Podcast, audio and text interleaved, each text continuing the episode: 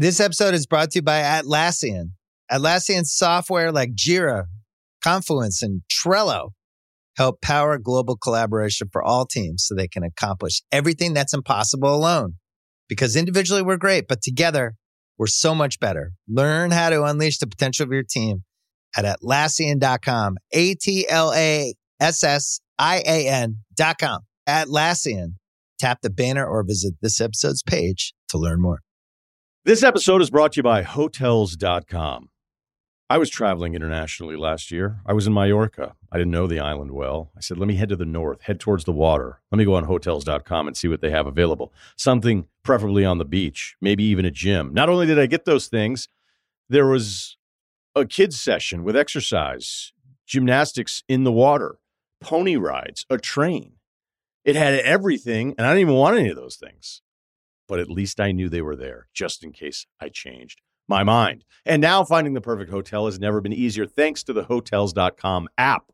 Whether you're looking for a family friendly, right, all inclusive or a relaxing spa weekend, you can find exactly what you need and compare hotel prices, ratings, and amenities side by side. So start planning your next getaway and find your perfect somewhere in the hotels.com app. Shouldn't you be at work? When the seagulls follow the trawler, it's because they think sardines will be thrown into the sea. I will love it if we beat them. Love it. I'll have a low fat pizza or something like that, or a few biscuits and some milk on a Sunday. And you can pair up if you like, and you can fucking pick someone else to help you, and you can bring your fucking dinner.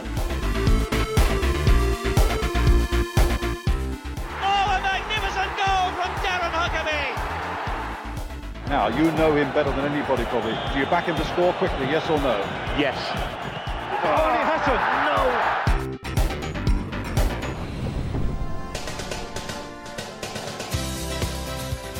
Hello and welcome back to Quickly Kevin. Will he score? I'm Chris Gold. Joining me as always, Josh Widdicombe. Hello.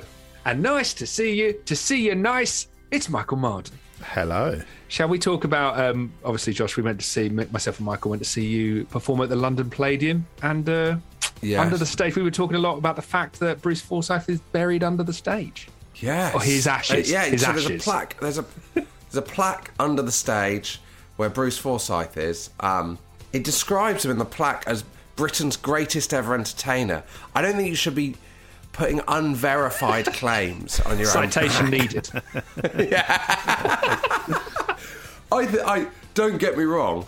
I like Bruce Forsyth and I think he's excellent, but I don't think you can be claiming that in your plaque because you're undermining your own. Do you know what I mean? also, like, at least put on if you're going to say that, put up until this point. Yeah. Do you know what I mean? because it's a bit. If you're going on stage, you're like, oh, I'm never going to be as good as Bruce. Well, Do you know what I yeah. mean? Also, and and potentially his ghost is going to be there putting you off. What, what, what, what happens if they go, we're going to have to change that because we just feel like Bradley Walsh has actually earned it now? he's done enough in the 10 years post Bruce that he's tipped him into second place. But we were saying like, uh, you know, so his ashes. How have they put the ashes? Have they just dug a like? I dug can't quite work it out because it is in a concrete. I don't know whether they've concreted over his ashes or you couldn't spread them on the floor because you You just put be- them loose. No, they weren't there. Like they just get hoovered up. like so, I don't know. His ashes were there for a day, and the cleaners Yeah. came in. We didn't. Where's Bruce? You've hoovered up Bruce. Britain's greatest entertainer. You've hoovered him up. Um, Chris, have you got any 90s o'clock news? Let's go.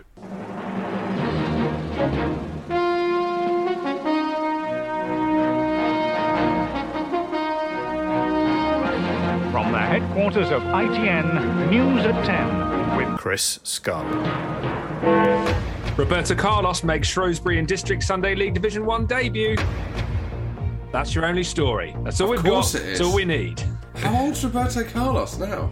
50 years old. And it's been seven years since he last played a game, and that was for the Delhi Dynamos. He's turned Oh. down now for Bull in the Barn United in Shropshire. So this story did the rounds a few weeks ago, but um, I've done all my research. I've read every single match report. I've read everything there was to read about it, and I've put together the full story because it's a little bit difficult to get your Okay. to kind of see what happens. Yeah. I will say, I think this is awful. like, I think his appearance might have been absolutely rubbish, but see what you think yourself. I will say it was for a very good cause. So there was a raffle. It- Like Sunday league teams from around the world were invited to buy a raffle ticket and for support of Football Beyond Borders, which is a charity that helps disadvantaged young people who love football and are struggling at school. And if you won the raffle, Roberto Carlos is going to come play a game for your team. The raffle was won by uh, Bull in the Barn United, a team in Shropshire, and Roberto Carlos fulfilled his contractual requirement and turned up. And actually, he Did was he announced. play at left back? Well, let me get into that. Let me begin by telling you how he was announced. It was announced by the Shrewsbury town crier. And Of course it was. I just want to play a bit of the town crier uh, announcing him because it's a lovely little clip. Here we go. Oscar Town Rangers! Come and pull in the barn! Including their special guest, Roberto Carlos!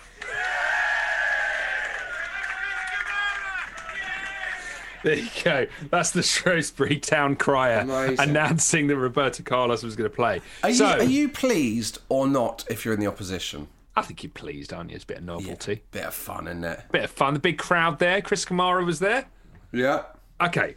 So he's in the Bull in the Barn, you know, he's in the team. He turns up. They have the warm up, right, before the game.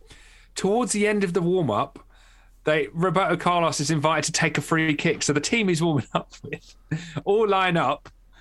I mean, I would be nervous. Like like Roberto Yeah. Carlos, one of the most fearsome free kick I'm gonna takers say in the I'm- history I'm- of the game. I think Roberto Carlos's free kicks weren't that good. I think he scored one good one. He was one of those classic people that kept who kept just booting it into the crowd because he'd scored bit like Ronaldo. Do you know what I mean? I, I, I think in terms of like statistics, there are far better free kick takers than, than both of those.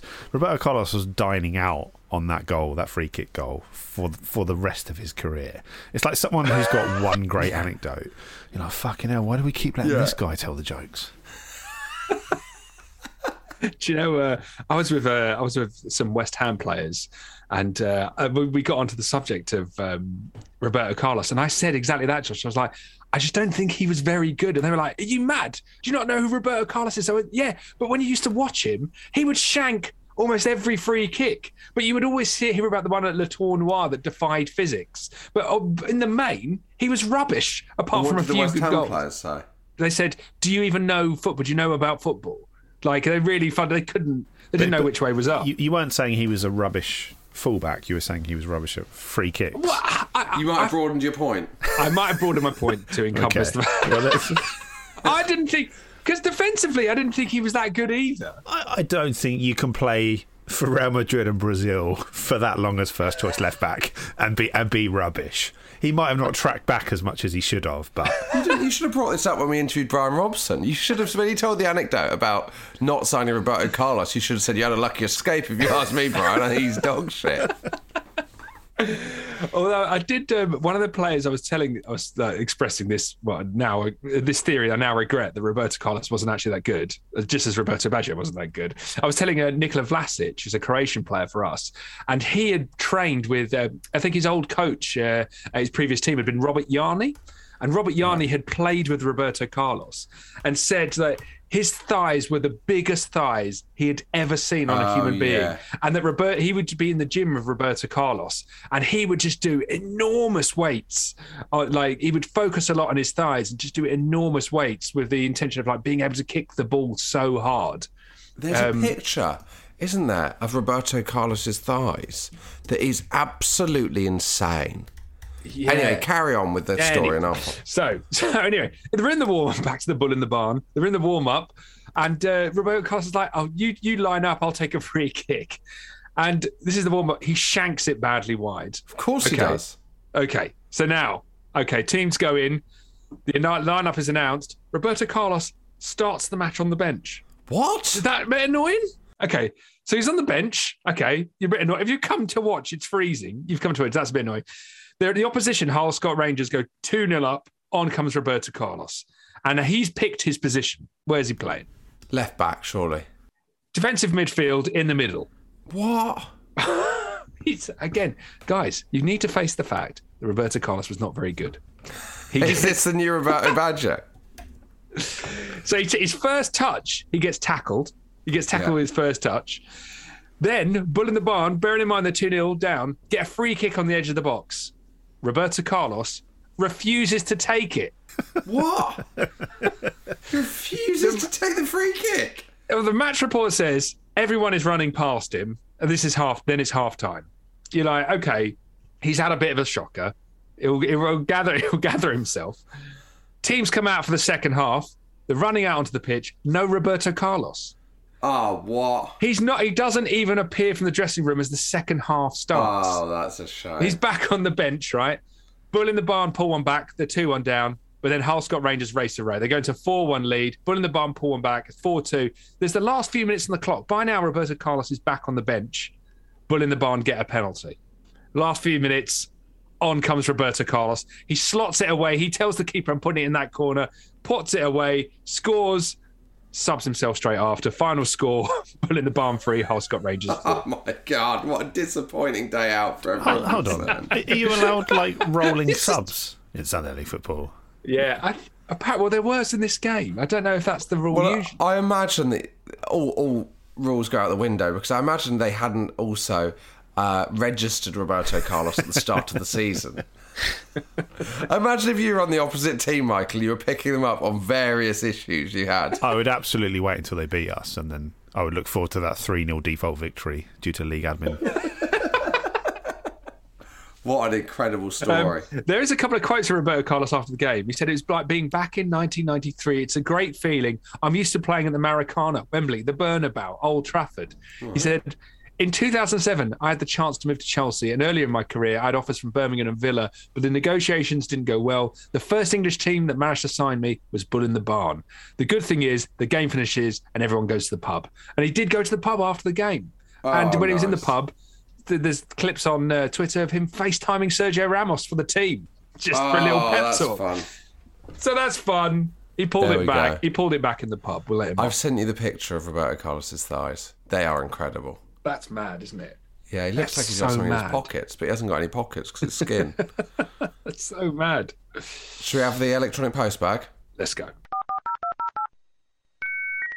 I'm Jim Rosenthal, and this is the Electronic Post Bag. You've got mail.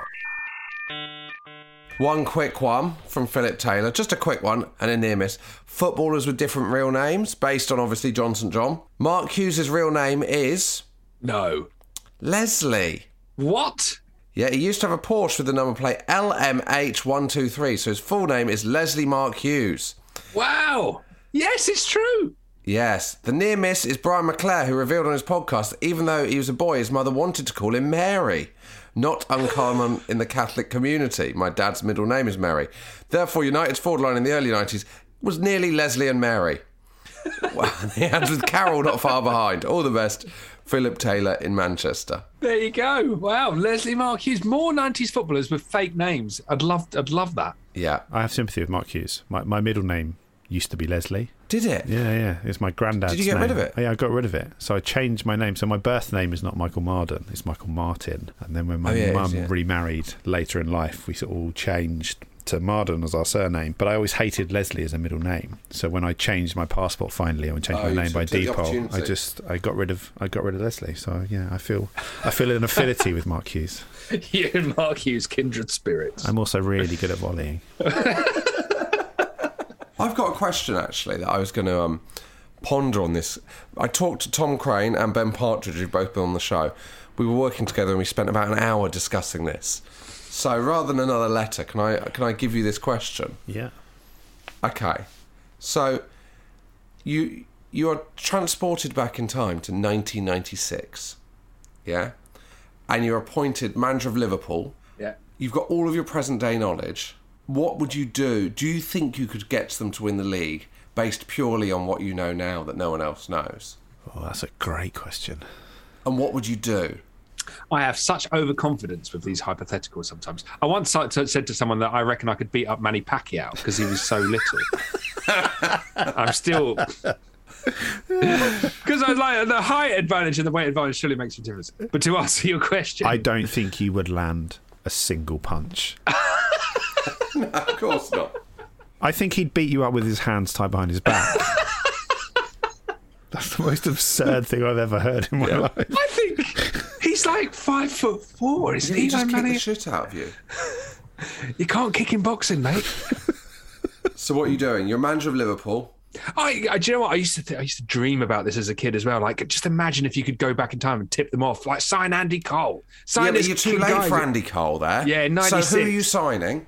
And also, I'm going to ask you some questions. First questions: Who are you signing? I think you need to go and do basically sign all the players that Arsenal are about to sign. That's that would be my tax. I think you'd be looking at your Vieira. Your Vieira. So you you're just going to try and chug along with a load of players that aren't going to blossom for two years, I suppose. Uh, yeah, I suppose. But then you'll go. You'll have a period of dominance. What's the ultimate end game here that you want to Well, I win the league? once you get the momentum of winning the league, you should be fine for the next 20 years because you'll be able to remember all the players. Do you know what I mean? But the difficulty is getting going, I suppose, isn't it? Yeah, I think I think yeah, similar to Scull. It's a bit like when you buy a new version of Football Manager. You're a bit shit for the first couple of saves, but if you get far Yeah. enough into the game, like say five seasons in, you know then who all of the really great kind of wonder kids are that are coming through. So Yeah. the next time you start a game, you just sign your Freddy Adus, your Yeah. Robbie Keanes, those sort of 14, 15 year olds, and then you've got this amazing kind of class of 92 youth squad coming through. So who are you signing at Liverpool in 1996? I don't think you're getting Patrick Vieira because he's at AC Milan. Yeah. You don't think you're getting him? You don't think you've got the resources? Because how do Arsenal get him? It- because it's Well, Arsene Vie- Wenger. uh, Arsene Wenger. Remember, this is you that's going out to get Patrick Vieira.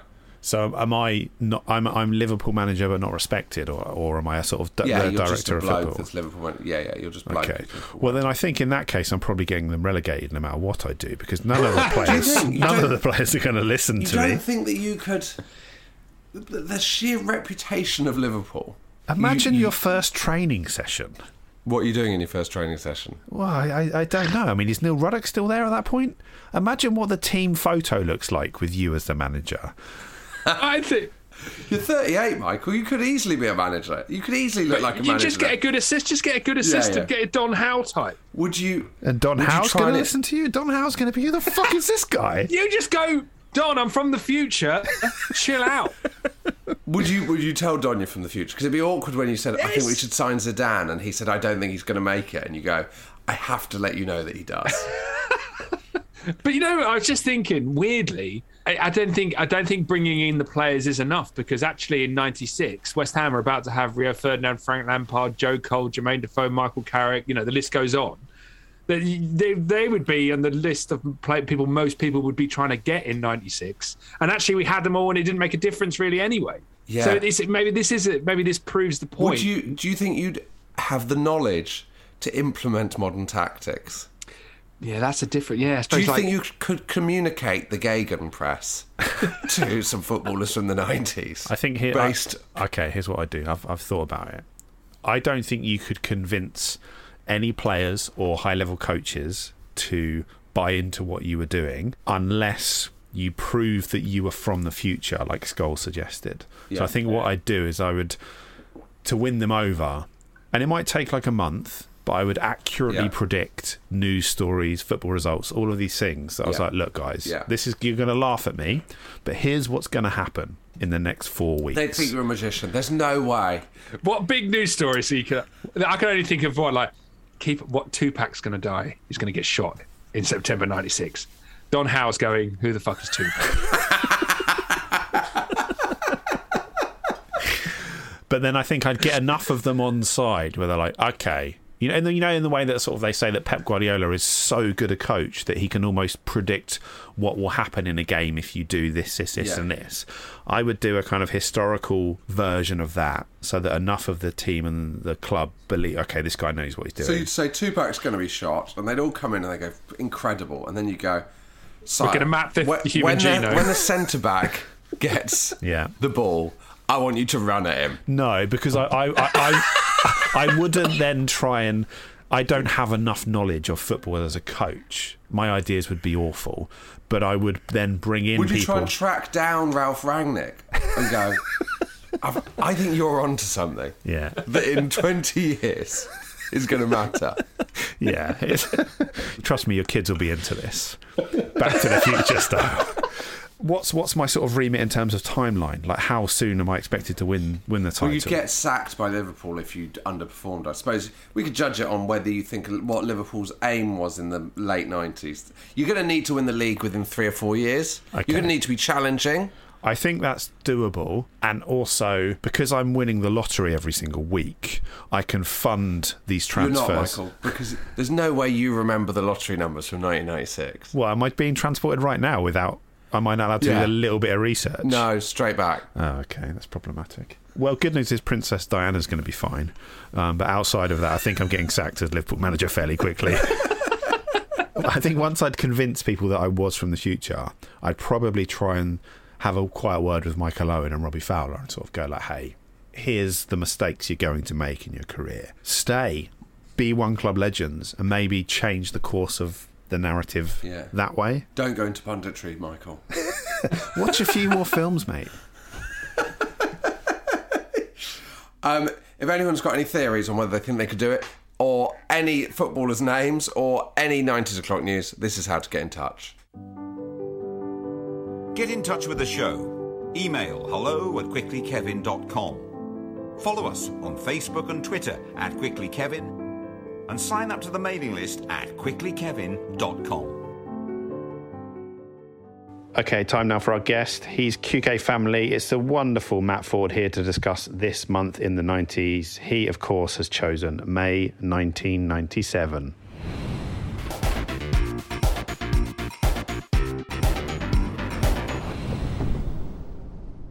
Please welcome to Quickly Kevin, friend of the show, broadcaster, comedian, political commentator, is Matthew Forde. Hello. Welcome. Currently on tour. Let's let's do that. At the, let's do that at the Get start. out of the way. Let's do that. Do you mention any 90s footballers? Oh, I do mention some modern footballers because I've got a Jamie Carragher impression, so I oh, crowbar that in. Because I do voices, I feel like I need to do more than just the political ones. Yeah. So I have little sections where I'm like, oh, can I sort of tangent off into football and boxing and stuff? So I, I've got like a, I've got like a deliberate kind of. It's almost like going into the sidings. Um, if, Yeah. if it was like a train ride, so I just kind of pull off into the sidings, do some football impressions, and then get back onto the main line and, and sort of Yeah. um, try and make up the time. So is that Jamie can- Carragher now a figure that cuts through with the masses? Oh, 100%. Is and I think because it's a fairly cartoony, basically because Gary Neville's joined the Labour Party, that has given me a sort of legitimate. Great. Oh, what if everyone else got involved? Gary, I'm not saying that I disagree with universal credit. You know, all I'm saying is, and then just have sort of Carragher, and then have Roy Keane talk about. Other, so it's just like a shameless way to kind of like just quickly get in a load of football impressions. To, Um, to, to take it back to the, we've had Carragher on this, so he counts as a '90s footballer. uh, to take it back to uh, Nottingham Forest in the '90s, uh, but relate it to the current day. Do you see Roy Keane and think about Nottingham? Do you see? Are you one of the people that would associate Roy Keane as a Nottingham Forest player as opposed to a Manchester United player? Um, I guess it's both, but first and foremost, obviously, yeah. I, I mean, not and not just out of a nostalgic thing. Or Cork think- City player? it was Cobh Ramblers, wasn't it? We signed him for Oh, when he was um, 17, I think. Um, but yes, I think if you're growing up, it's the first thing you see someone in is what they are, really. That That's set for life, then, isn't it? So, in a weird way, oddly, he looks more now like he did when he was at Forest than he did when he was at United because he's gone back to being very skinny, Yeah. clean shaven, and with quite a bit of uh, height to his hair. Whereas obviously when he was at United, he had a very 90s haircut and got quite bulky. Yeah. So he's sort of gone back to how he looked, which makes it even more reminiscent. But yeah, I I mean, certainly to my generation, he's always, always Forest. Did you realise how funny he was? No, He's no, fucking hilarious on Instagram. He's is. so good. But, but he's so funny. He's on not the Instagram? same. He's so funny. He's not the same character. It's it's a different Roy Keane. He did one the other day. Incredible one. So, picture of him at the cinema with his son. After arguing with him about whether to watch Scream or Sing 2, I finally won. Sing 2 was brilliant. Absolutely lovely bit of material. I can't um, imagine. I'm not on Instagram, so I feel like I'm missing out on a whole part of society. He's he's consistently hilarious. Yeah. So this one, happy birthday. This is a on his anniversary. He's put it's a bit. He's basically done what you do, Scull. He's put happy birthday to my first wife, and then he's taken a photo of him and his wife, and he's cut her out of the picture. Oh, he's, he's an funny. absolute hoot. Do you think he's found out he was funny by accident and then has decided to kind of lean into it? It's interesting, isn't it? How self-aware he is. Do you know what I mean? He, I can't ever recall him cracking a joke in his playing days. Not even smiling, nothing. Do you know what I mean? I think Micah Richards has brought it out of him. Stories haven't really emerged of him being a laugh in the dressing room ever, and they would have done, surely. So now, did he just have it there all along? Just dormant? He's blossomed late, hasn't he? He's basically Yeah. become. It's the equivalent of getting good looking later in life, but with comedy. Like Micah Richards has basically paid him a bit of attention after everything he's said for the last two years, and he's thought, you know what? I think I'm pretty funny. Well, I don't know why Terry Wogan fucking turned up. he's turned. He's he's thought. Actually, I'm quite funny. I'm going to do something in this. Yeah. Because Micah Richards finds me hilarious. But on that, do you think if Roy Keane had a Radio 2 breakfast show, would you? I'd tune in every day. Yeah, I oh, would, it would be great. There's It a gap in the nation for a hearty, comedic Irish what do you personality. think Roy Keane's music tastes are? Pretty traditional, I think. I think there'd be a lot of um, Irish folk music. And Foster then and Allen. Foster and Allen, and the Gordon Lightfoot, and um, Bit of bewitched line things out. yeah, of course, yeah, yeah, yeah. Would he like kind of David Gray and stuff like that? Like that kind of. Oh no, I think Do you he'd think hate he, that. Do you think he owns O by Damien Rice? I think he got a promo copy and never played it. I reckon he's got a bin of like promo copies. But I think he's one of those people. You- And you obviously have to do this when you're on the radio, is kind of make out that every text is really hilarious. I think he would bring an edge to breakfast radio on Radio 2 that no one has ever brought before. So I think he would get text going, Mary here texting in from Walthamstow saying she wants this. What a load of rubbish. Look, you're the sort of person who, who pushes your pram out of the crossing. You're, you're, you're inviting the car to hit you. I think he would really go for people. I think he would use it as a way to um, get his beefs out. It would be unmissable radio. I can see him going in like they were Alf-Inge Haaland. Just like, have that, Mary. You Mary will send a shitty text in, and then eight years later, he'll just clobber her on a high street somewhere. Little does he know that Mary's daughter is going to be the greatest footballer in the world in 20 years. the greatest emailer in of a radio station ever lived. I wonder how much he regret. I wonder how much Erling Haaland's uh, ascent has really hurt Roy Keane. Like that's the ultimate revenge, isn't it? Roy Keane's going to the cinema with his son to watch Sing 2. Meanwhile, Erling Haaland's the best footballer in the world. anyway. Let's travel back. We've done this twice. We did it with Tom Craine and Tom Parry, but we decided a much better way was to get our guest to nominate their favourite month of the '90s, and then we will put it into our um, put it into our categories and discuss it and decide whether we think it was one of the great football months of the '90s. Matt, what have you chosen? I, my first choice, and I stuck with it, was May 1997. Oh, Okay, and you've chosen that not for footballing reasons, Well, because I, looked at the league table. Yeah. yeah, it's a terrible month for Nottingham Forest. But overall, there are very few dates, I think, in your life, apart from birthdays, where they have a real impact on you, where you could say exactly how you felt that specific date. And and obviously, May, it's the 1st of May 97. So the first day of this month starts off with this seismic political event. Which was the general election. Can I just ask, is that so? The general election day is May the first. Yes. So the results are on May the second. That's right. Yeah. So Blair becomes prime minister really on the 2nd of May, but obviously we remember these things by the day they happen. I think you'll find he became prime minister uh, on Black Wednesday five years earlier. Yeah, yeah, yeah, yeah. At some point, I don't quite understand. 97 for me in general, I think of even despite Forest's relegation as an amazing year because as a you know supporter of New Labour, that's the year really it all happened. And Be Here Now came out, and that's my favourite Oasis album. So It's an incredibly mad choice. I always get I get abused for How it. often, do you know anyone else who agrees with you on that? No. No, of course not. I, I, tell you, I, tell, I tell you what, though, I will disagree. I've always felt that 96, 97 is the kind of the no man's land of 90s football. Yes. Because it just, it's a bit nothingy. Like you've got Euro 96 on the uh, one side and then the World Cup 98 in the other. And this, this season just felt a bit, there's nothing really happens. Also, I, I think you've got The 96 title chase was Man U v Yeah. Newcastle. Yeah. And the 98 was Man U v Arsenal. Both kind of big, important, the Wenger one. This is just Man U winning a, another title that you don't really remember. Yeah. This, in terms of Man U's titles, is very much the fourth single off an album. Do you know what I mean? Like, it's. How do, you, how do you feel as a Man U fan about this season, Michael? Well, I completely disagree with what you said about it just being another title that we, we win. Yeah, now you say that. Uh, You- yeah. You hark back to the golden age of 97 now. Well, I mean, the biggest story for me as a Manchester United fan in this month is Eric Cantona.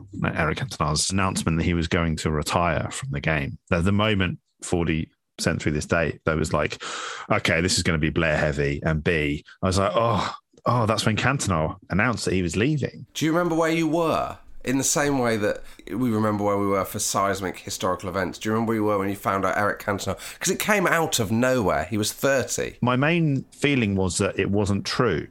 That it was just a sort of story, and Eric being Eric, he probably announced it because he'd had a bad day, but obviously he was going to be there next season. We just won the title.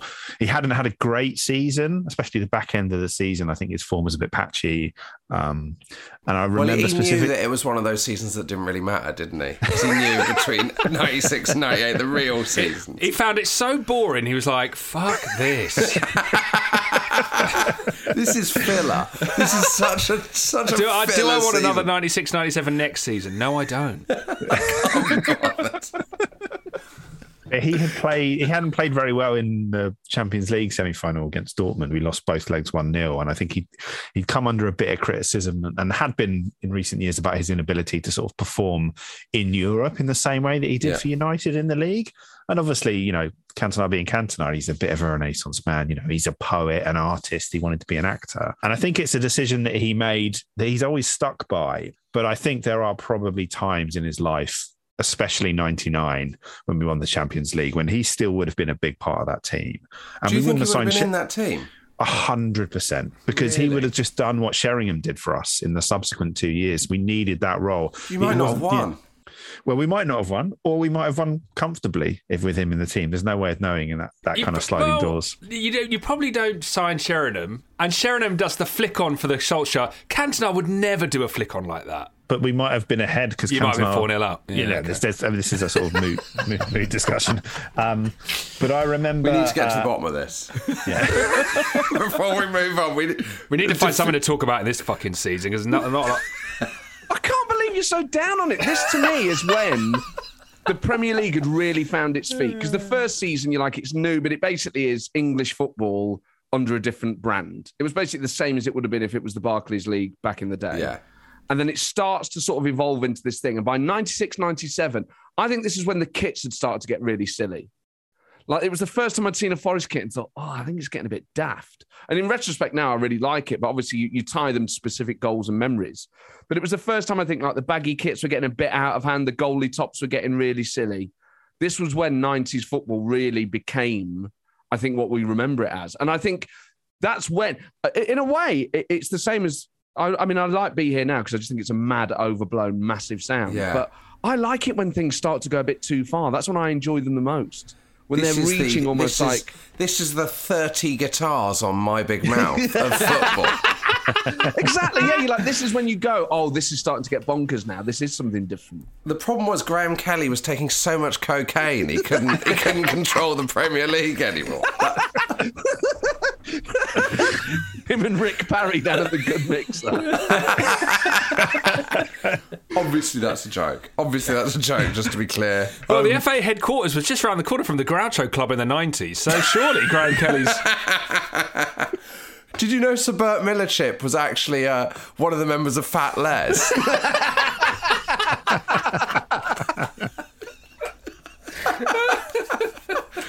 Oh, and do you know what? What I'll say about him? He was the most likable member, which is that's, that's the most insane. He's the only one I'd actually want to spend any time with. Who was in it then? Keith Allen, Alex, Alex J. James, and Damien Hirst, Damien Hirst, and then and Sir what? Bert Just- Millichip. and Bert Millichip. So you think this was a kind of zenith point? So let's let's go back. So we've got Yeah. L- Labour winning the general election on May the first. Yeah. the day that 18 years of Tory rule ended. Yeah. We won't go too deeply into that, but where were where were you all? Do you remember where you were, Fordy? I was at school, and what I what I really remember is I remember the exit poll. I mean, I've watched it back on YouTube so many times, but Dimbleby says something like, "Time now for our exit poll," and um, uh, we we hope people have been telling the truth. We certainly have. And then it goes dying on the ten dong of Yeah. uh, Big Ben. We're saying that Labour have won and a landslide is likely, and you just like, oh my god. You know, at that point, obviously, all of us had only ever known a Tory government. So you're just like, this is huge. It's not just a, a victory. It's like as close to a revolution as you can have in a parliamentary democracy. And then remember the following day at school, our history teacher, Mr. Kelly, just at the start of the lesson saying, put your pens down. You know, we study general elections of the past. We've been doing Gladstone and Disraeli and stuff like that. And uh, he said, this is one of those elections that people will really study in the future. So just, you know, read all the papers you can today and really take it in because And you it's said one of those rare days. That's of literally no help to my exam in a month. Drink it in. I swear you'll never see anything like this again. it was like that. That was our Aguero moment in um, GCSE history. I, I'm trying to revise for exam. I don't need to be able to pass this in 10 years. So please, please, can we concentrate on the Roundheads and the Cavaliers at this stage? May the 3rd, Katrina Yeah. and Waves win the Eurovision Song Contest. Yeah, I Uh, mean, with- speaking of a revolution, Britain winning the Eurovision. Who'd have felt- thought it? That did feel like something that would never happen. Th- was it a bigger deal when we were kids, or were we just kids? But I seem to remember the Eurovision Song Contest mattered more It in the certainly nineties. Like we had a chance. I mean, I, I still the, the fact that Gina G didn't win it still shocks me.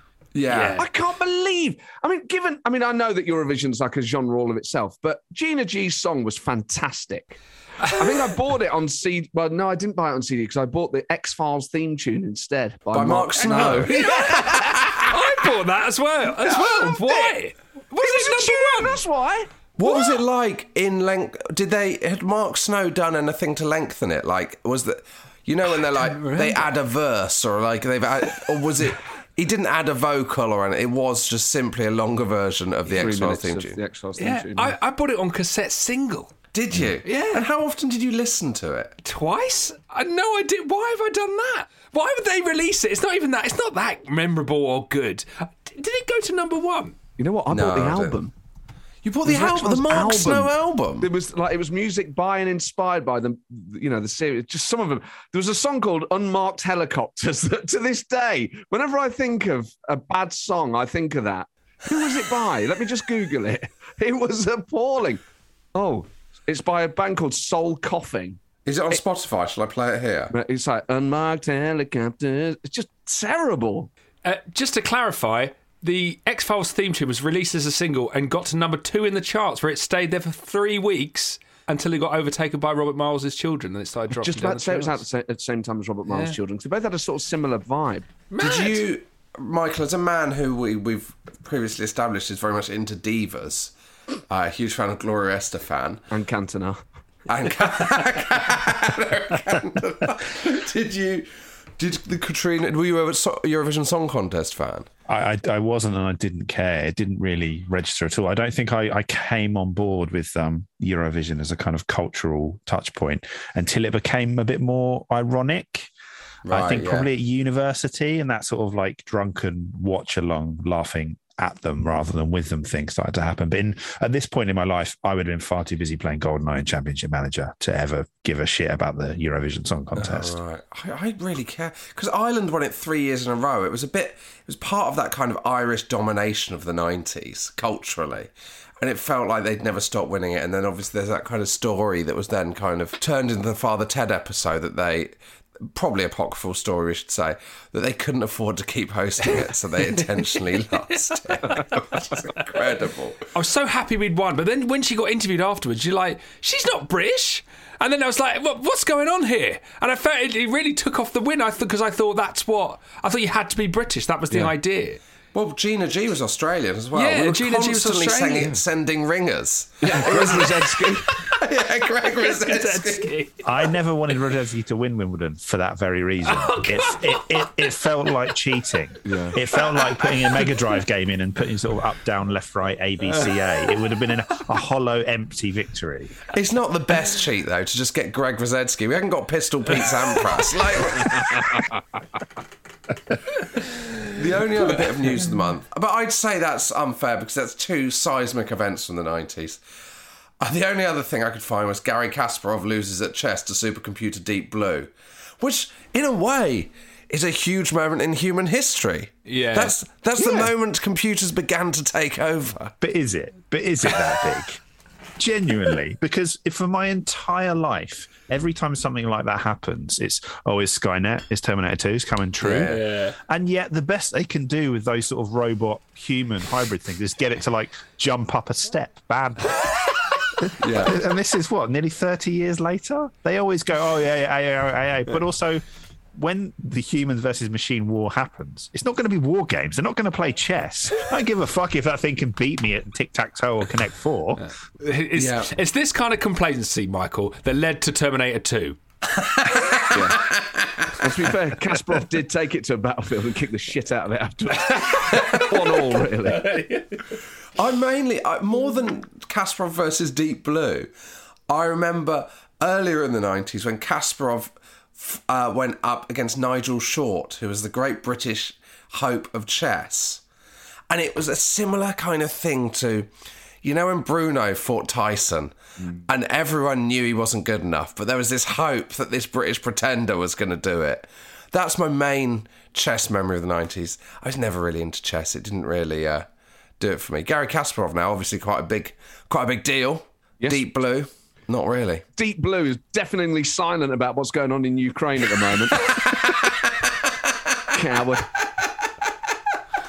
And then what were you listening to that month? Um, so uh, news-wise, we're going to go pretty seismic, apart from Deep Blue, which there's some doubters about. Music-wise, I'd say quite a rum month in number ones. Everyone, because this is the thing. If you asked anyone what was number one, they'd all presume it was uh, "Things Can Only Get Better" by D. Ream, because that's kind of associated with the time. That was actually from about three years earlier. Gary Barlow's "Love Won't Wait," which I have no memory of at all. I didn't know Gary. I remember Gary Barlow's solo career as a complete failure. Yeah, I was surprised Yeah. to see that he had a number one here. Yeah, it's quite interesting that, isn't it? You kind of, it's a bit like when like a manager takes over and they get manager a month and then it all goes wrong. Gary Barlow had that brief moment of thinking, oh, actually, this is going to happen. Yeah, wasn't his, was his first song Open Road? I don't know. It was really bad. Keep on walking down that open road. And then it was like, the man is me. It was like almost like a twist at the end that he'd been talking about himself. And I remember him going on Clive Anderson's All Talk. And it was like, obviously like the him Robbie thing was going on. Yeah. And he tried, he did that terror. he- Gary Barlow's the closest thing to a politician, to a Tory politician that music has ever had. He was trying to look cool. And he was obviously like sort of still in the laddie 90s. And I remember him saying something like, Oh, I've had many nights waking up uh, hugging the toilet, you know, trying to make out that you'd like, oh, I, I was sick once after five pints. It was just like, oh, this is so sad. I think what Gary Barlow versus Robbie Williams felt like at the time was like a real embrace of charisma over over the guy that's got the natural aptitude and the, it was like we're gonna back the kind of wild card here. It was a real free Barabbas moment. it was. I felt it says a lot about the British psyche that Robbie Williams was taken to our soul. We really we embraced Robbie Williams over Gary Barlow. I think that's a. I think that says a lot about the nation in a positive way. But that is pop music, isn't it? It's presentation. It's you know, it's sex. It's raw animalistic. Remember, but to be fair to Robbie Williams, once his solo career wasn't that good. He did like a cover of Freedom and something else, and then and like what was that one? All Before I Die. He brings out Angels, and that's the game changer. Gary Barlow wasn't bringing out anything as good as Angels at all. Like No. his early solo efforts were bad. I'm saying Robbie Williams is.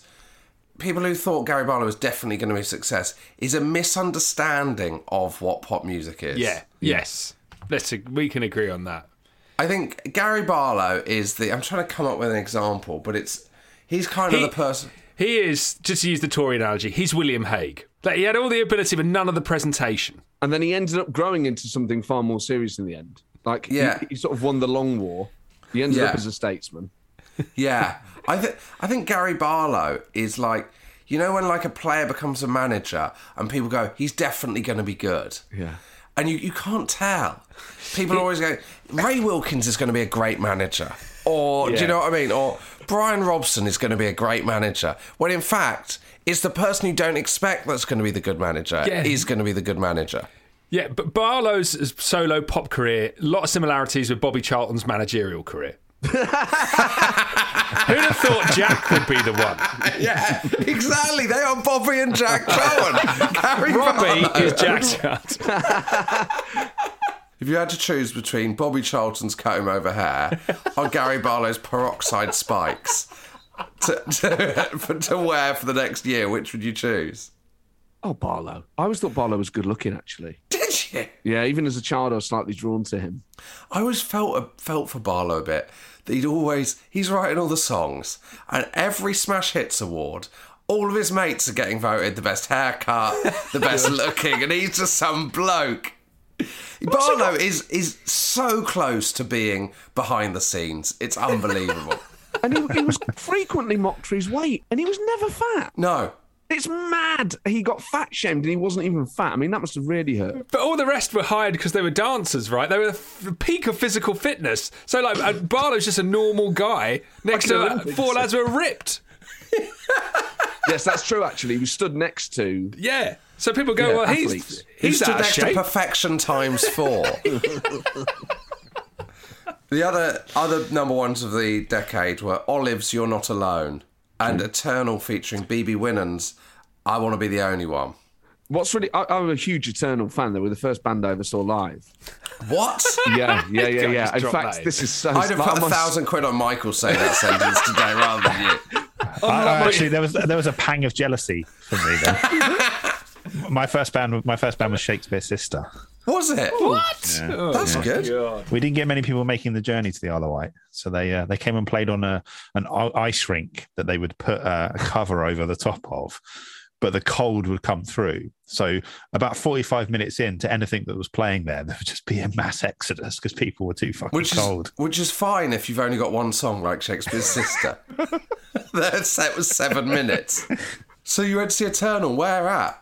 I saw at the Royal Concert Hall in Nottingham. Um, it I've was on the Power that. of, Power of I didn't know I was treading the same boards as uh, as uh, Absolutely, Esther, Esther. Vernie, Louise, and um, Kelly. Well, Louise had left by that point, of course. She left after Always and Forever, the debut album, which is Yeah. a superior record. I mean, how. If you think of that number one that they had, I want to be the only one. I mean, that's a. It's fine. It's their third album. It's not great. Um, the first album, Just a Step from Heaven, Yeah. is one of the best pop songs of the nineties. Yeah. and it, it sort of took a while to break, but I, I loved them. Uh, and like, I had their names written on my school bag. Such a sad, sad boy. and how did that go down with your like school friends? Was it odd that you loved them, or was that a general? Uh, I think they were quite cool. Uh, uh, it was probably odd that I wrote their names on my bag. I mean, to be honest, I'm not sure anyone particularly noticed, just because everyone's bags was covered in graffiti anyway, weren't they? Yeah, So I, I, I yeah. kind of hid in plain sight. yeah, I loved them. I thought they were great. I'd go and see them again now. I can't understand why they're doing all these heritage tours. Get Eternal back together. Yeah, well, maybe it's like the Smiths, isn't it? There's too much water under the bridge. yeah, Louise is Louise Morrissey in that, or is she Johnny Marr? Jamie Redknapp's Yoko.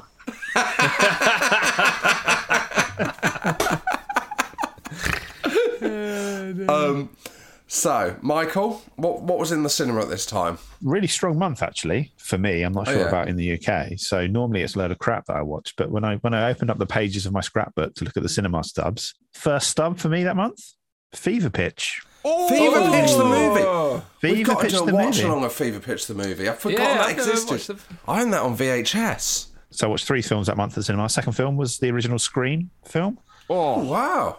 Which which I thoroughly enjoyed. Did you go with Roy Keane's son? I pen, I penciled five stars underneath that. I think this was the oh wow! the beginning of my uh, reviewing and, and rating system because Yeah. uh, Jerry Maguire I saw that month, but that was the, s- Whoa, the second time I had seen it earlier. I'm probably like two months earlier. That is a great month in cinema. I went with my mum the second time. There's nothing wrong with that, Michael. You've got to enjoy culture. Who did you go to see Eternal with, Fordy? Um, oh God, a couple of boys from school. Did you? Lads' night out. Oh yeah, And what, was and what was the? What, I mean, this is a strange whether you remember this or not. What was the demographic of the audience? Yeah, sort of teenagers, really. I, I I do remember one point Eternal doing a sort of Jackson Five montage, kind of you know, greatest hits kind of medley rather. Yeah. And wearing like Jackson Five sort of wigs and stuff. And yeah, I just They thought, dressed oh up as the come on, yeah, they dressed up as Jackson Five, but Flair. I just oh, even as a kid, I thought this is filler. I might not have thought about it in those explicit terms, but I just thought, oh come on, I'm here for Eternal music. This is, in terms of filler, this is the 96-97 season of. of, of Um, I remember they had a support act. I haven't thought about this since the day. They had a they had a support act called MN8. I remember that, I remember that, yeah. And this guy kept like ripping it, and it was the first time I'd seen like abs in the flesh. Do you know what I mean? What, like from someone- five? he, was, he was in the row in front of you. But you know when you see a body like that, Yeah. I mean, obviously it was around the sort of Peter Andre time. You're like, Yeah. you almost can't believe a man's body can look like that. it, it looks fake. You're like, what have you done? It was insane to think that someone could have abs in the 90s. Yeah, and like pecs, and you're like, oh god. You know, you're looking down at your own sort of flabby, in my case, eczema-ridden torso, and then this guy's there like, they don't look like human beings. They look like they look incredible. Yeah. But that was the thing about Peter Andre, isn't it? Like, I thought Peter Andre got famous because he had abs, and no one else had abs ever. It felt Yeah. like, Whereas and that was the thing about that was why he was famous because he had abs. It's weird, isn't it? That's what made Peter Andre stand out. Whereas now, it would be mad if you went on X Factor and you didn't have abs. And it would be mad if Five did a gig and you didn't have abs. So, are we to presume that that is a pretty, I'd say, weak musically, Yeah, strong news and film though? yeah. And also, we've got to come back to Fever Pitch the movie because that Yeah, that is a let's mark that classic movie. Okay, big football news. Eric Cantona announces his retirement from football. We've covered that. On that on that quickly, have you ever read Alex Ferguson's letter to Eric No. Cantona when he retired? Oh, it's such a What do you mean?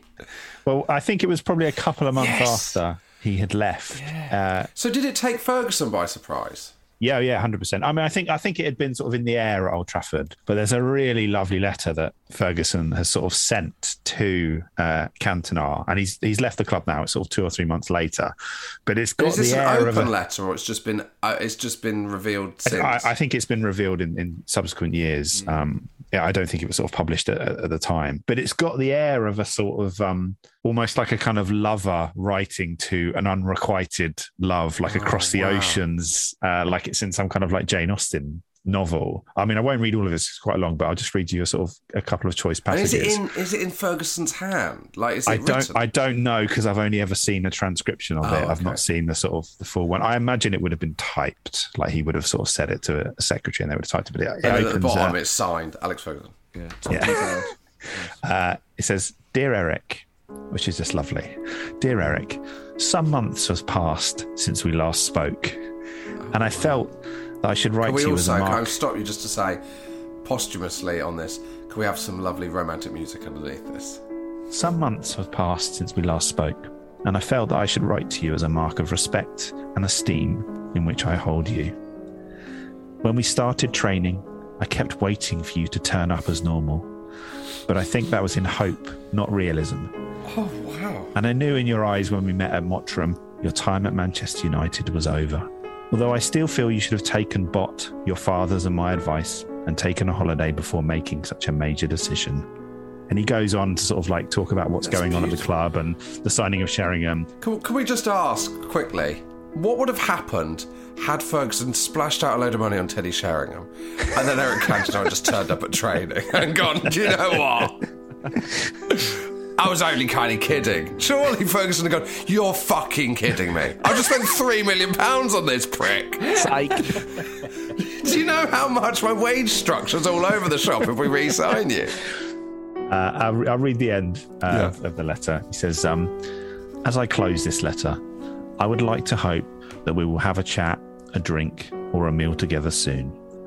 I know the club has written to you about the forthcoming dinner, and I hope that you will manage it. But that is not the most important thing. For me, it is to remind you how good a player you were for Manchester United and how grateful I am for the service you gave me. I will never forget that and hope that you won't either. You are always welcome here, and if you just pop in unexpectedly for a cup of tea, Oh. no fanfare, just for a chat as friends, that would mean more to me than anything. Eric, you know where I am if you need me, and now that you are no longer one of my players, I hope that you know that you have a friend. Good luck and Oh. God bless. Yours sincerely, Alex Ferguson. Incredible. It's so lovely. I didn't know that such a existed. lovely. Do, do you know what? I've read that letter before. Do you know what I thought at the time? He's trying to get him back. It's so obvious. He doesn't mean a fucking word of it. He also, you're not going to believe this, inclu- included a mixtape that he's made.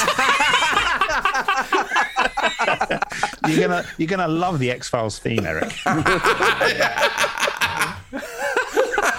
I think you're right, Scully. I think he's trying to manip- I think he's trying to press his buttons. Yeah, he's trying to press his buttons, if I was back.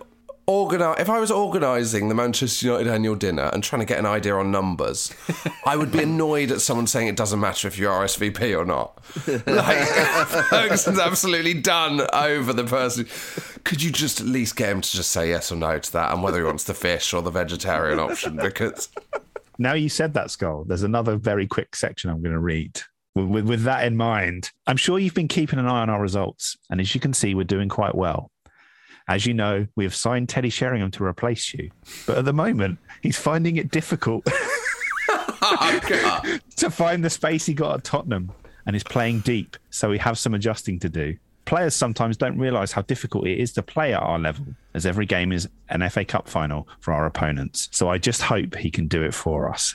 He's basically saying, Look, this is my new girlfriend. Yeah. She's not as good as you. yeah, If it's you a were to- rebound thing. I, I'm coming back to the family home if you just give me the green light. Yeah, yeah. Yeah, yeah. Wow, that is great. Sometimes on this show, you go, I can't believe there's these massive things that we just haven't covered. And uh, Alex Ferguson's love letter to Eric Cantona is definitely one of them.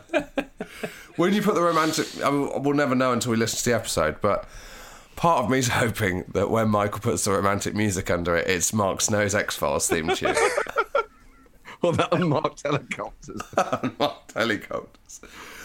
Right, so let's go through the other sports news.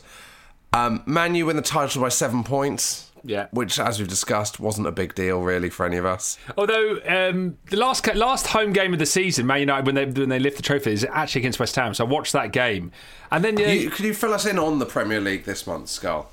Well, there's not a lot to say because Man United won the title at a bit of a canter, right? Like it was basically over by the time we get into May, right? Yeah. And on the 11th, 11th of May, where Man United win the, tri- the title against West Ham, and Jordi Cruyff, Jordi Cruyff scores for uh, Man United in a 2 0 win over West Ham. Oh, I mean, that Jordi shows just quite how pointless the title was Yeah. with Jordi Cruyff scoring the last day of the season. There's not a lot, but I will just I'll touch on. Can I touch on some of the other things that are happening in the rest of football? You've got Borussia Dortmund winning the Champions League in '97, beating Juventus in the final three Do you one. remember watching that? I remember I watching don't, that. remember, I don't remember Yeah. watching that. I remember watching it because I remember Paul Lambert or Lambert. Lambert. completely Paul marked- Paul Lambert. It's like it's like Camembert when they go abroad, you have to really adjust their name. But he completely marked Zidane out of the game. He completely marks Zidane out of the game. Yeah. yeah, that was weird, wasn't it? That he was playing for Borussia Dortmund at the time. That was the first you'd ever heard. I don't even know who he played for before. Awful for me not to know who he played for before he signed for Borussia. But I think he was one of those. He's one of the early Bosman moves. so they had yeah. sort of got him on a free transfer, and he, he'd done Yeah. a great job over there with them. um, they wouldn't have been able to afford him otherwise.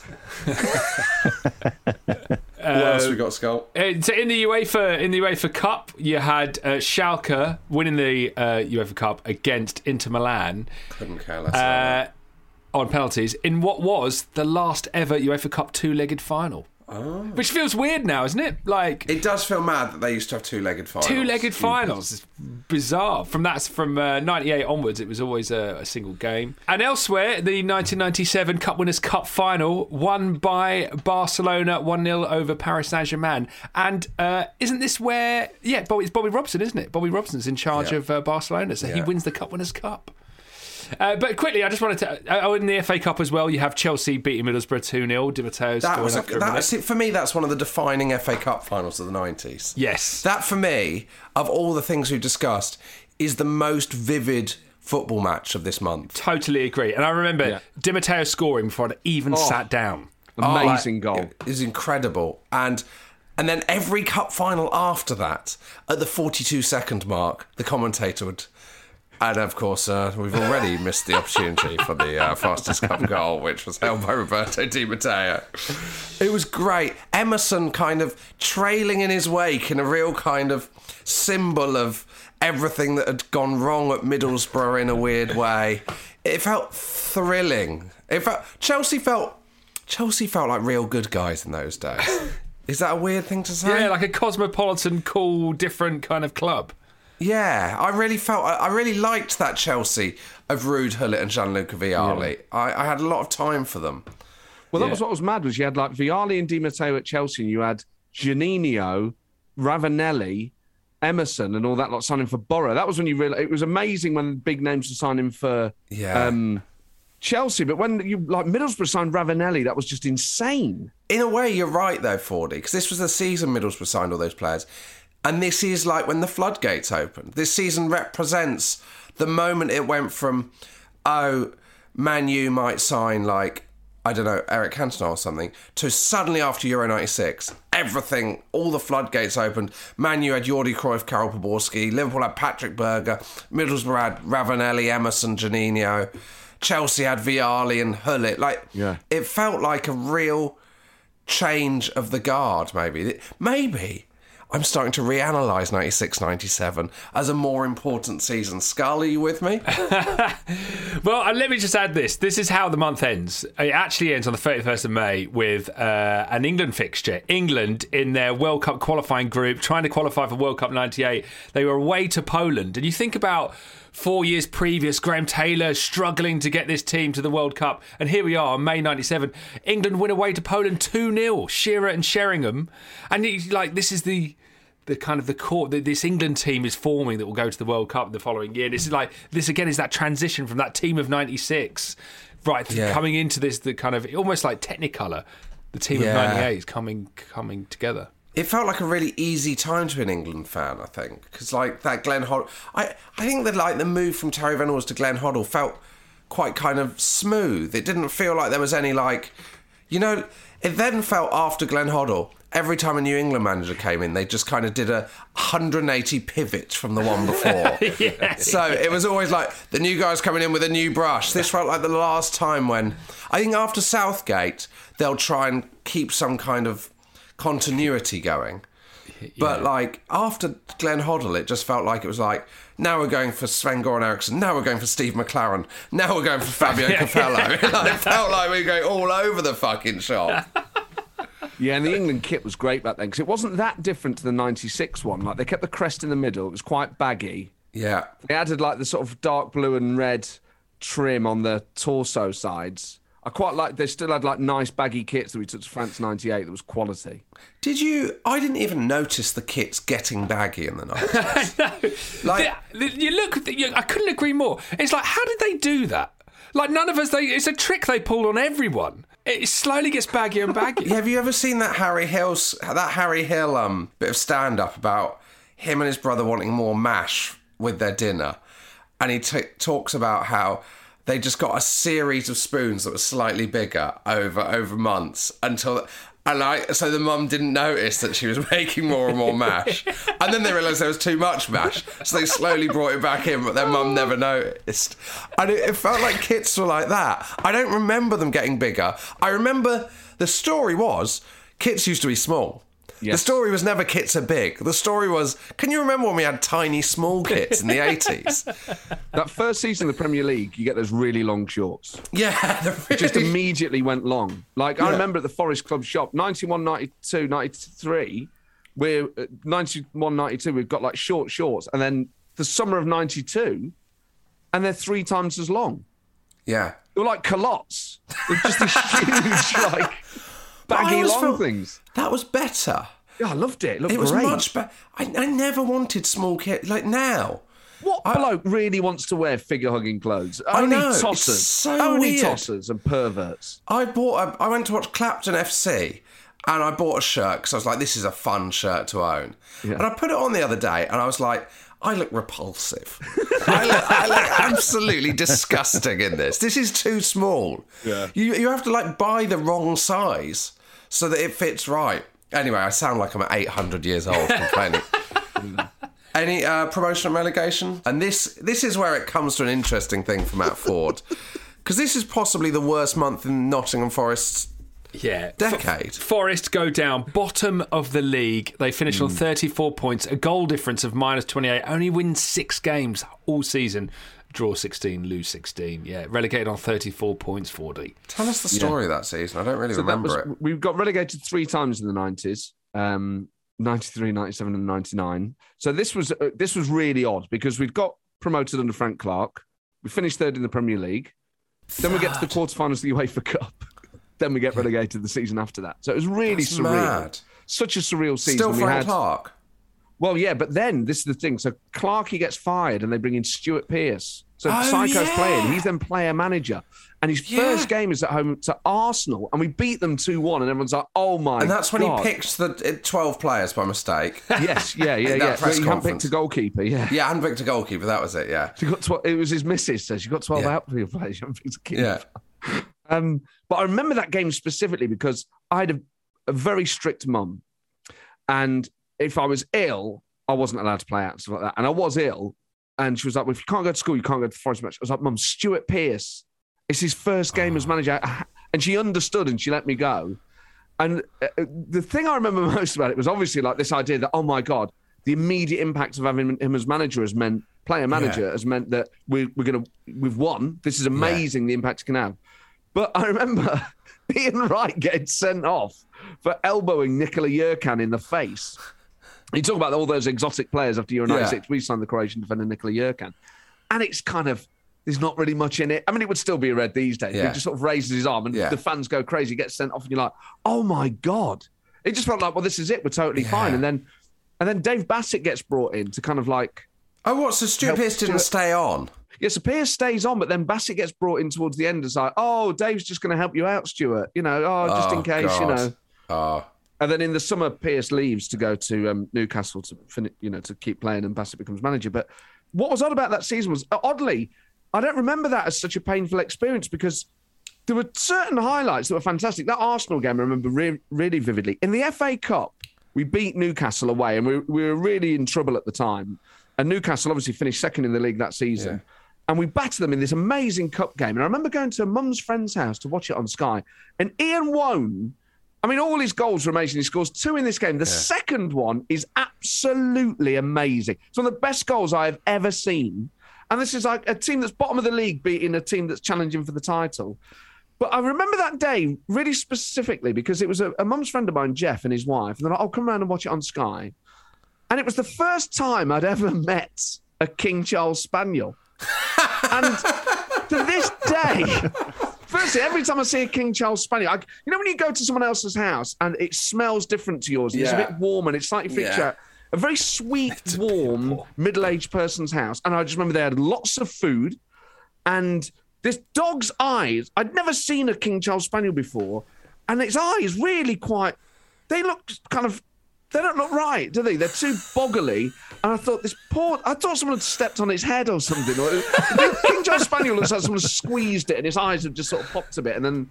You know, they can't afford the surgery or whatever. So this poor little thing was sort of looking at me, and I, I just remember the pang of sympathy I had for this dog in this really hot house. and I thought its eyes were bulging because it was too warm in there. So it was just a very um Some it felt things- like a big day in my life. Yeah, some things just football matches or something just takes you back to a moment. Yeah.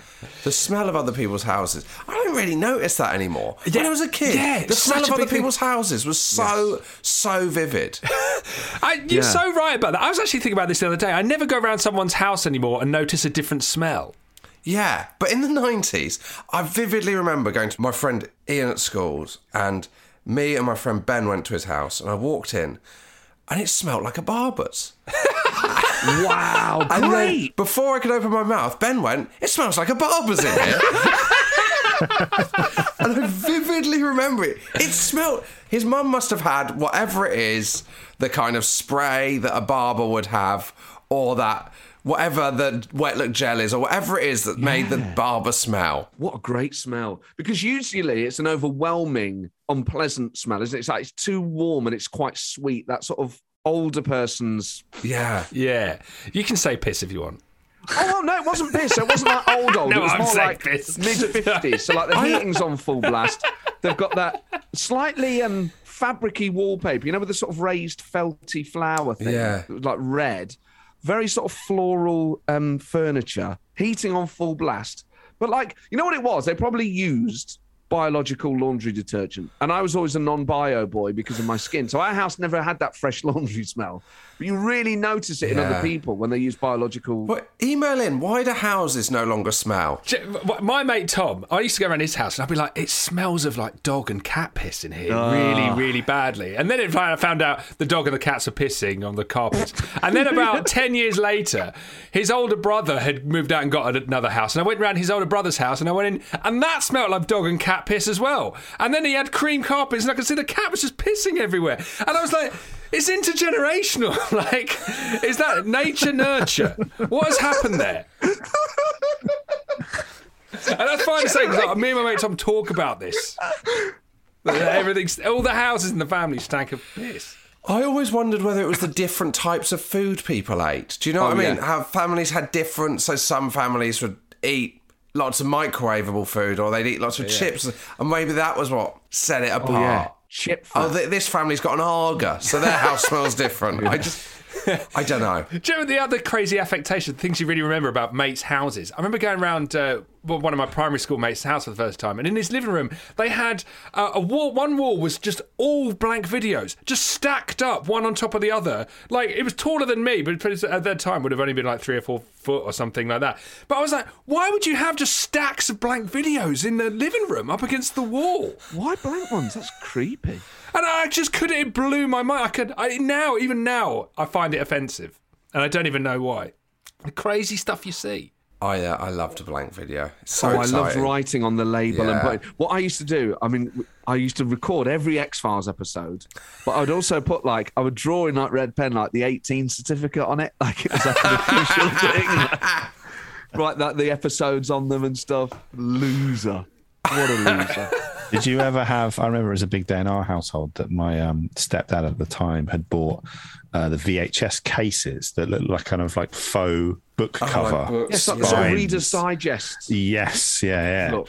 and, and it was it was a real it was a real big moment. I felt like we had gone up a class level in British society when that happened. We, we were the talk of the estate. It's like, oh look at look at these fancy pants. Where, where in fact you'd gone down a class level, Michael. It turned Yeah, in hindsight. In I just hindsight. t- talking about things that your friends' houses smell of. One friend of mine whose parents had a waterbed in their bedroom, which was a kind of a big yeah, deal. my friend's parents had a waterbed. The room had a smell, like a particular smell, that as a teenager you had no idea what it was. And it wasn't until about 10 years later at university and, you know, in your 20s that I realized, oh, it, it oh, always smelled of lube and poppers. Like that's, that's what their room smelled like. Wow. oh my god. I mean, fair enough. Incredible. There was a guy at the top of our road who had a waterbed, and this was when we were kids, and he sort of let us bounce on it. And it was very odd. I don't, even as a kid, I was like, "That's not comfortable." When I was Yeah. maybe eight or nine, I was just like, "That's not comfy, man." But he had this dog called Mogwai that was a, a lunatic and would chase us around. But it was one of those guys who was just. It was obviously just getting nicked stuff right and passing it on. But I remember once he had, and this was surreal, and he sold a bag to my mum, a bin bag full of. It was just like um, wafer, caramel, and chocolate. So I don't know whatever chocolate bar that would have been. Like a big bits of drifter, right? But like Yeah. big rectangular pieces of it, like they'd spouted out the machine. But it was there was- it wasn't in wrappers. It was So literally just just a bin bag of drifter, a broken drifter. of raw of the, just like the raw goo, right? Like, like deconstructed drifter. Yeah, yeah, yeah, yeah. Just in a bin bag, and he was just selling these bin bags, right? And it was mad. sold I was a just bag like, of it to your mum. He sold a bag at a time. I was, I was obviously just, I was like Winnie the Pooh in that, like just like straight in with my hands and stuff. And uh, to this day, there are moments where I just think, why did you get rid of that? You know. And I remember my, one day it not being in my mum's bedroom. I was like, "Where's that bag of all that?" She was like, "It was going off." I had to throw it away. I was like, Mum, I could have salvaged some of that. And that burnt me for years. I would still bring it up. I go, Why did you chuck that away? She was like, You bought it off a man at the top of the street in a bin. we should never have had it in the first place. But it was great. Um, and that takes us. I don't know how we've got there, but that takes us to any other football news. Well, there's one story I would will just call out. I'll just mention a few of the promotions relegations. Bolton come back coming into the Premier League. Barnsley in second place. That Uh, was exciting. Barnsley going Yeah. Premier- Barnsley. That Yeah, felt it was like a big exciting. deal because that came from nowhere. They'd never been up there, and they also played amazing football. That was the first. They were the first. I remember they were the team that came up with "It's just like watching Brazil," yeah. and that was Barnsley in yeah. 1997. Neil Redfearn in his pomp. Yeah. Danny Wilson was the manager who really didn't go, who was kind of styled as this great kind of, you know, the Marcelo Bielsa of, of his day, I suppose. That was the Um, first time I was really like, these clubs aren't as big as us, and we're going down, and Bolton and Barnsley in the Premier League. Yeah. And I've really not shaken that off. Yeah. Since Uh, then. the thing I loved about Barnsley is still true to this day. Is like I love a new team in the Premier League, and Barnsley Yeah. just felt so exotic. Oh, I hate it. Every, every new team in the Premier League is exciting for three months. yeah. Oh, you- see great. you also. Brentford have got off to a good Yeah. start. By February, I couldn't give a fuck. Yeah, by uh, February, fuck them, I open the good ad. How quickly did you tire of Bournemouth? Like, oh, I was over it before we started. I mean, again, it's just that thing of going, how have we not sorted this out and they're up there? There's a bit of that with Plymouth. You're like, we're as big as Bournemouth. Even we're as big as Bournemouth. Come on. Uh, what was the other thing? you La- wanted to last flag thing, the- I think the real story of this season, in hindsight, is actually happening in uh, the third division, which is New Money League Two. Winning the League Two that season, Wigan Athletic in second place, Fulham. And then Yeah. right down the bottom, and Swansea are in the playoffs but don't come up. And then right down at the bottom of the league, Brighton and Hereford in a battle for league survival. And they play call. each other on the last game of the season. Yes. A win or a draw, and Brighton stay up. And Brighton get uh, they draw one all. A last minute equaliser. Brighton actually stay Oh. up, but they stay up with word that it was, it was decided for on goals scored, not goal difference. That was Oh, how it was wow. decided back then. So if it was goal difference, Brighton would have gone down and out of the football league. In the event, it was goals scored. They got the point. They stayed up. And I seem to remember that season, Brighton, they had been way adrift. They and it was that. Se- Do you remember they were they had really bad owners. And who were like doing them like they were one of those clubs that was going to go under. They were like it felt like I don't know how far, but they were like 15 points from survival, and they went on this mad run at the end and saved themselves. There's nothing better than the fixture quirk of the final day of the season when the two teams have to play each other. Ah, you can't. It's just the best. And do you know what the problem is? Because the, the way they do the fixtures in the Premier League is they'll never put the big teams against each other on the last day of the season. So you'd never get that at the top. You would never get that at the top. So it's always it's always at the bottom. The following year, Burnley v Plymouth play playoff for promotion for relegation. That was a similar thing. It's you realise in about April, it's not going to come down to it? it's not going to come down to one day. But there you are. Oh well, that could have all been different, couldn't go, it? yeah. Um, very boring season. How it was it for you? We've already had Michael and Fordy for Plymouth. Very boring. Just avoided relegation in what is now League One. Quite a dry season. Chris, West Yeah, Ham. Uh, we finished. Uh, we finished 14th. Boring. I did like no we have much of an FA Cup run, not much of a League Cup run, but it's just a forgettable season. Yeah. And the final thing, did we watch the goal of the month from Janino? Middlesbrough go down here, don't they? Is this, they go. Yeah. Yeah, they do go down. mad. This they were three one up and they drew three all with Man U at Old Trafford in this game.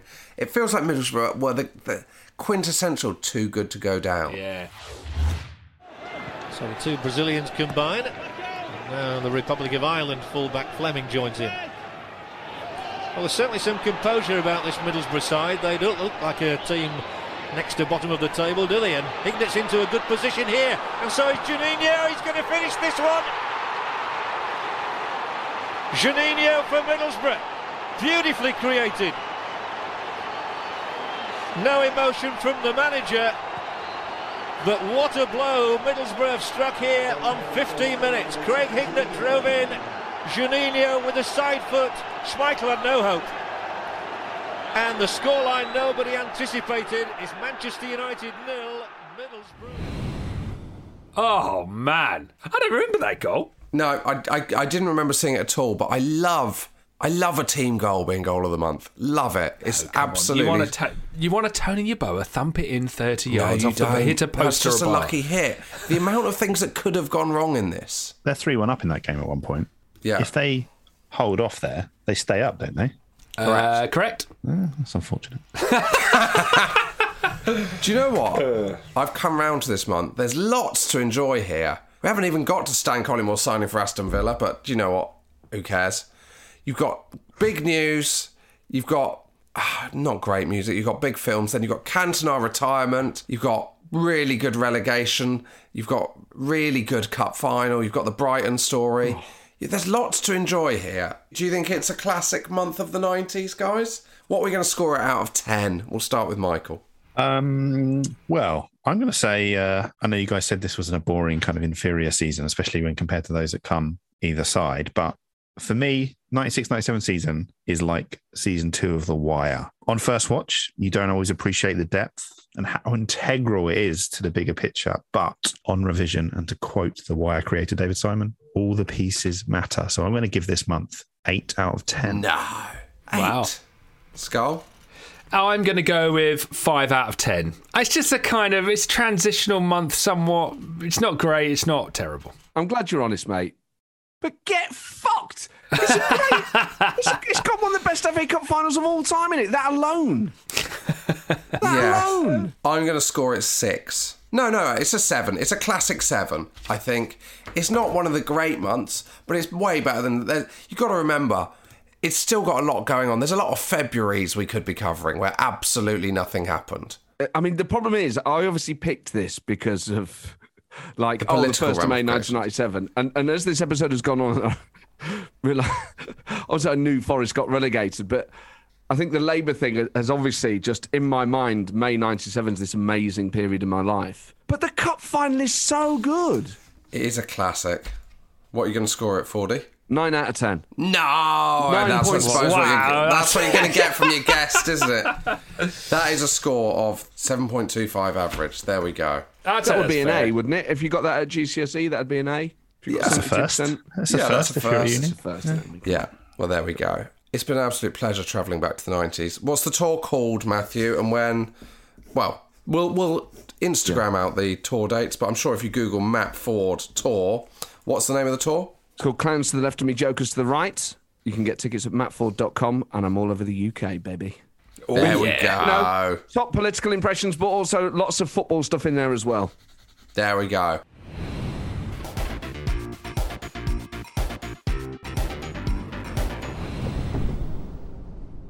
There we go. That was Matt Forde. What a month. What a time. Shall we finish this episode with a quiz?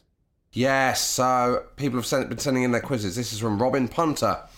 There was a game we used to play at our break time at work during the mid to late 80s. Basically, each player reads out a team's starting 11, and the other player has to get the team.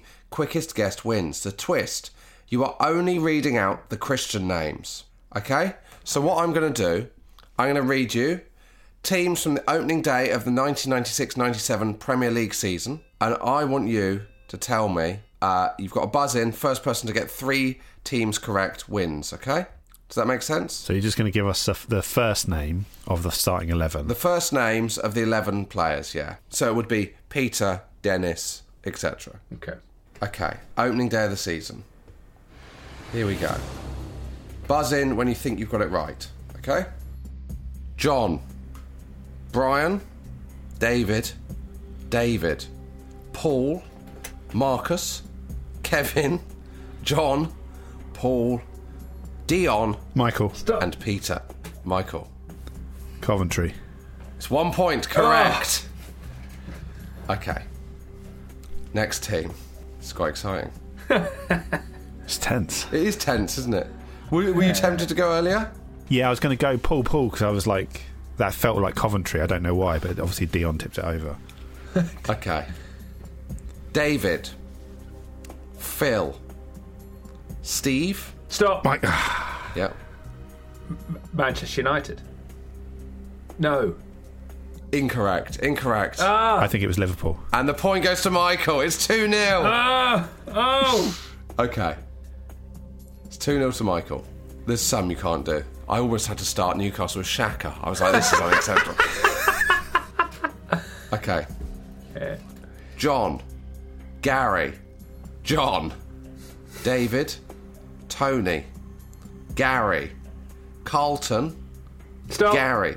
Yeah. Sheffield Wednesday. Incorrect. Michael to win it 3 0. Southampton. Oh. Incorrect. It's incorrect. Oh. It was Leeds. Ah. Here we go. Dimitri. Stop. Yep. Chelsea. Correct. It's 2 1.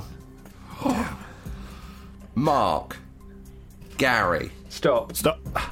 Chris. Um, Aston Villa. It is! Oh. It's 2 all! Unbelievable. Just before Ugo as well, which would have been an Mark absolute. Bosnich, uh, Gary Charles. Yeah, right.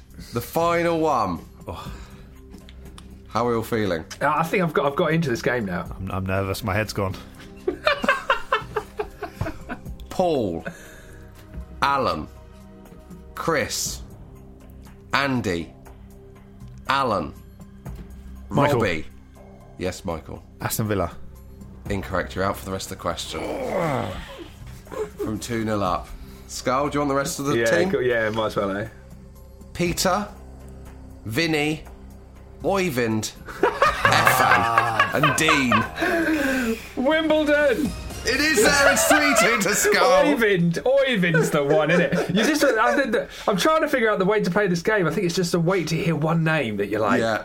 Do you know what the worst thing is? You'd already said Aston Villa. My head's Yeah, I know. totally I gone. was- Bro, your head is completely gone at this point. Chris, what would you like to play us out with? Okay, to play us out, obviously, May 1997 is the it's the month that New Labour come to power. Provided the soundtrack provided by D Ream. Let's play us out this week with "Things Can Only Get Better," baby. Great. We'll see you next week. Until then, Robbie Slater. See you later. You can walk my path. You can wear my shoes. Learn to talk like me. Be an angel too. But maybe you ain't never gonna feel this way. You ain't never gonna know me. But I know you.